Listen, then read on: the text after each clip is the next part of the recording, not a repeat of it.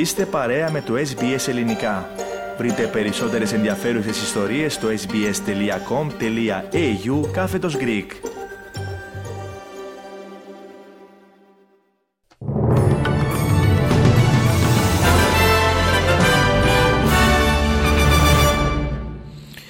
Τουλάχιστον 31 νεκροί, 160 τραυματίες και τεράστιες ζημιές σε υποδομές είναι ο απολογισμός του μπαράζα αεροπορικών επιθέσεων της Ρωσίας στην Ουκρανία με 122 πυράβλους και 36 drones σε μία μόλις μέρα. Ένας πύραυλος ε, μάλιστα πέρασε στον πολωνικό εναέριο χώρο, χωρίς ωστόσο να χτυπήσει πολωνικό έδαφος. Πολυόροφα κτίρια, σπίτια και σχολεία βρέθηκαν στο στόχαστρο της ρωσικής πολεμικής μηχανής από τη μία άκρη της Ουκρανίας στην άλλη. Η Μόσχα χρησιμοποίησε όλα τα όπλα που διέθετε, είπε ο πρόεδρος Βολοντίμιρ Ζελένσκι, και η Ουκρανική αεροπορία ανακοίνωσε ότι για πρώτη φορά στα σχεδόν δύο χρόνια πολέμου αντιμετώπισε τόσα πολλά χτυπήματα ταυτόχρονα. Ένα με ευτήριο και ένα εμπορικό κέντρο χτυπήθηκαν στη Δνήπρο, αλλά όσοι βρίσκονταν μέσα μεταφέρθηκαν εγκαίρως σε ασφαλή σημεία, ενώ στην Οδυσσό στο Νότο καταστράφηκαν σπίτια και διαμερίσματα. Στο Διεθνές Δικαστήριο της Χάγης προσέφυγε η Νότια Αφρική κατηγορώντας το Ισραήλ πως παραβιάζει τη σύμβαση για την πρόληψη και καταστολή του εγκλήματος της γενοκτονίας με τις επιθέσεις του στη Γάζα κατά των Παλαιστινίων. Το Διεθνές Δικαστήριο είναι το όργανο του ΟΗΕ που επιλύει τις διαμάχες μεταξύ των κρατών. Οι αποφάσεις του δεν επιδέχονται έφεσης, όμως δεν διαθέτει και κανένα μέσο για να επιβάλλει την εφαρμογή τους. Η κυβέρνηση του Ισραήλ απέρριψε αμέσως την πρόσφυγη της Νότιας Αφρικής στο Διεθνές Δικαστήριο, χαρακτηρίζοντας την αβάσιμη συκοφαντία του αίματος χωρίς καμία νομική αξία και διαβεβαιώνοντας ότι τηρεί το διεθνές δίκαιο στον πόλεμο με τη Χαμάς στη Γάζα.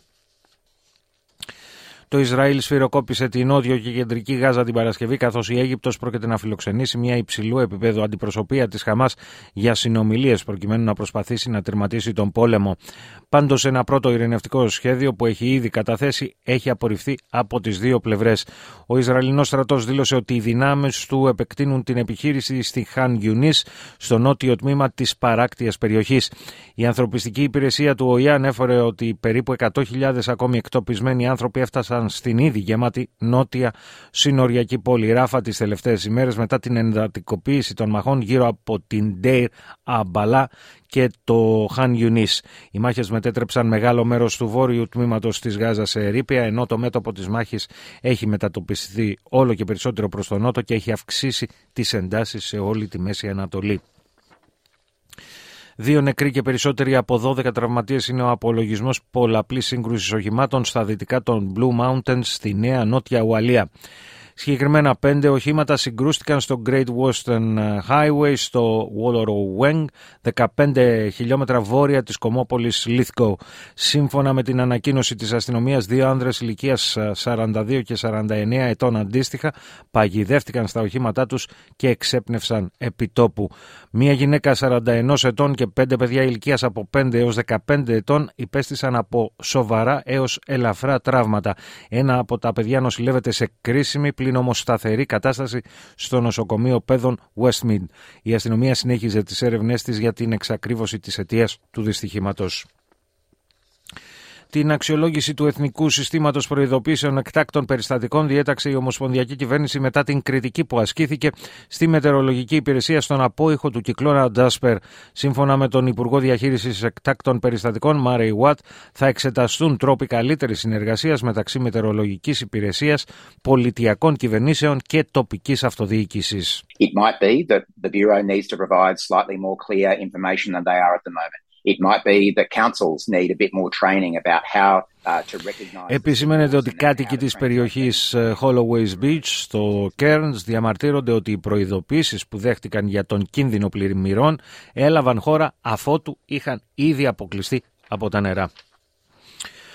Πρωτοχρονιάτικο μήνυμα προς τους απανταχού απόδημους Έλληνες στέλνει με δήλωσή του αποκλειστικά μέσω της ομογενειακής εφημερίδας Εθνικός Κήρυκας ο Πρωθυπουργός της Ελλάδας Κυριάκος Μητσοτάκης. Οι απόδημοι Έλληνες αποτελούν αναπόσπαστο κομμάτι της χώρας, επισημαίνει μεταξύ άλλων ο κ. Μητσοτάκης, ενώ τόνισε ότι οι σχέσεις της ελληνικής πολιτείας με τους αποδήμους είναι και θα είναι προτεραιότητά της. Ο Έλληνας Πρωθυπουργός επίσης αναφέρεται στην άρση των περιορισμών στη συμμετοχή των ομογενών στις εκλογές και στην επιστολική ψήφο αλλά και στην εξελίξη και στην ένεξελίξη εθνική στρατηγική για τον απόδημο ελληνισμό. Ποινική δίωξη για ανθρωποκτονία και απόπειρα ανθρωποκτονίας με δόλο άσκησε η εισαγγελέα στον 44χρονο Νορβηγό που μαχαίρωσε και σκότωσε τον 32χρονο αστυνομικό σε μπειραρία στη Θεσσαλονίκη τα ξημερώματα της Πέμπτης. Ο 44χρονο, ο οποίος έλαβε προθεσμία για να απολογηθεί σήμερα, τραυμάτισε με το ίδιο μαχαίρι και τον συνομήλικο κουμπάρο του θύματος, ο οποίος νοσηλεύεται στο Ιπποκράτιο νοσοκομείο εκτός κινδύνου. Ο συνήγορος υπεράσπισης του 44χρονου Νορβηγού, Θοδωρής Καραγιάννης, δήλωσε μεταξύ άλλων βασική θέση του εντολέα μας είναι ότι δεν είχε καμία πρόθεση να σκοτώσει και μάλιστα ενημερώθηκε χθες 6,5 ώρα από μένα για την κατάληξη που είχε το θύμα. Η δικαστική ισχυρίζεται ότι ήταν μια συμπλοκή στην οποία εκείνη τη στιγμή που επιτέθηκε δεχόταν εγρωθιές. Σύμφωνα με τις νορβηγικές αρχές, ο 44χρονος, ο οποίος διαμένει τα τελευταία 9 χρόνια στην Ελλάδα, είχε καταδικαστεί στο παρελθόν για βίαιο έγκλημα. Κατά μία τραγική ηρωνία, οι μαρτυρίες που περιλαμβάνονται στη δικογραφία για το πώς ακριβώς έγινε το αιματηρό επεισόδιο αναφέρουν ότι η αιτία του καυγά ήταν το ποια είναι πιο ασφαλής χώρα, η Ελλάδα ή η Νορβηγία. Στη φυλακή οδηγήθηκε μετά την απολογία το 18χρονο, ο οποίος σκότωσε τον 16χρονο αδερφό του με ψαλίδι στη Νέα Σμύρνη. Η απολογία του διήρκεσε περίπου δύο ώρες και καθυστέρησε αρκετά, αφού νωρίτερα κατέθεσαν ως μάρτυρες υπεράσπισης οι συγγενείς του, η μητέρα του, η γιαγιά του, αλλά και η σύντροφός του. Ο 18χρονο επανέλαβε όσα κατέθεσε και προανακριτικά, υποστηρίζοντας πως ο αδελφός του του έριξε δύο γροθία στο πρόσωπο και εκείνος πήρε το ψαλίδι και τον χτύπησε για να αμυνθεί. Μάλιστα, φέρεται να είπε πως δεν ήθελε να του κάνει κακό και πως πρόκειται για ένα ατύχημα. Οι ισχυρισμοί του δεν έπεισαν ανακρίτρια και η εισαγγελέα που έκριναν πως πρέπει να κρατηθεί προσωρινά για τις κατηγορίες της ανθρωποκτονίας από πρόθεση και της παράνομης οπλοχρησίας.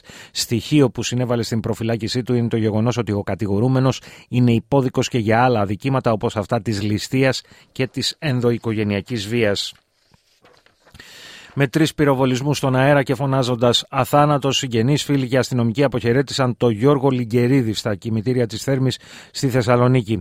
Συνάδελφοι του 31χρονου αστυνομικού των ΜΑΤ από την δημιουργία του άφησαν λουλούδια και τους μπερέδες τους στον τάφο. Νωρίτερα στον ιερό ναό του Αγίου Δημητρίου, όπου τελέστηκε η εξόδιος ακολουθία, οι αστυνομικοί που ήταν μαζί του το μοιραίο βράδυ σήκωσαν το φέρετρο που ήταν τυλιγμένο με τη γαλανόλευκη στους ώμους τους, ενώ άγημα της ελληνικής αστυνομίας απέδωσε τιμέ. Συγκλονιστικός ήταν λίγο πριν την ολοκλήρωση της τελετής ο επικίδιος του επικεφαλής της δημιουργίας του.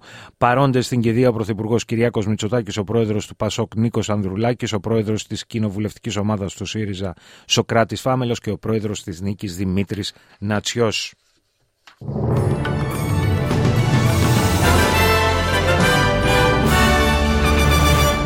Μία ματιά στις συναλλαγματικές ισοτιμίες. Ένα δολάριο Αυστραλίας ισοδυναμεί με 61,72 λεπτά του ευρώ και 68,14 cents Ηνωμένων Πολιτειών. Στην αθλητική ενημέρωση τώρα και στο Αυστραλιανό Πρωτάθλημα Ποδοσφαίρου της A-League, χθες βράδυ η Sydney FC επικράτησε της Wellington με 3-1. Σήμερα έχουμε τις εξής αναμετρήσεις: Newcastle Western United στις 5.30 και Melbourne Victory Adelaide United στις 8 παρατέτατο. Στο τέννη τώρα και στο κύπελο United Cup που ξεκίνησε στην Πέρθη, η Αυστραλία έχασε χθες κόντρα στη Βρετανία με 2-1. Άλεξ Δεμινόρ και Αλία Τομιάνοβιτς έχασαν από τους αντίστοιχους αντίπαλους Συγκεκριμένα ο Ντεμινόρ ιτήθηκε από τον Κάμερο Νόρι με 2-1 σετ και η Τομιάνοβιτς ιτήθηκε από την Κέιτι Μπόλτερ με 2-0. Στο μεικτό διπλό η Αυστραλία κατάφερε να κερδίσει με την Storm Hunter και τον Ματ Έμπντεν με 2-0 σετ, την Κέιτι Μπόλτερ και τον Νίκ Σκάψκι. Τέλος στο μπάσκετ και την Euroleague ο Ολυμπιακός επικράτησε τη Άλμπα Βερολίνου με 94-67 και μετράει πλέον 9 νίκες και 8 ήτες.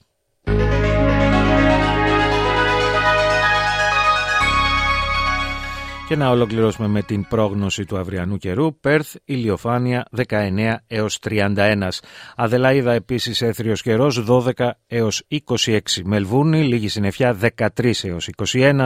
Χόμπαρτ επίσης λίγη συννεφιά 10 έως 23. Καμπέρα συννεφιά 10 έως 22. Ούλογκονγκ επίσης συννεφιά 17 έως 21. Σίδνεϊ και εδώ συννεφιά 18 έως 24. Νιούκασλ επίσης συννεφιά 22 έως έως 29, Βρισβάνη σποραδικές βροχές 23 έως 36, Κένς λίγη συννεφιά 26 έως 33, Ντάρουιν πιθανή καταιγίδα 28 έως 35, στην Αθήνα για σήμερα προβλέπεται κυρίως ηλιοφάνεια ενώ η θερμοκρασία θα κυμανθεί από 9 έως 16 βαθμούς και στη Λευκοσία σήμερα αναμένεται συννεφιά με τη θερμοκρασία να κυμαίνεται από 7 έως 22 βαθμούς Κελσίου. Σε αυτό το σημείο ολοκληρώθηκε το δελτίο ειδήσεων του ελληνικού προγράμματος της ραδιοφωνίας SPS. Εσείς όμως παραμένετε συντονισμένοι στη συχνότητά μας καθώς μετά τα σύντομα διαφημιστικά μηνύματα ακολουθεί το υπόλοιπο πρόγραμμά μας.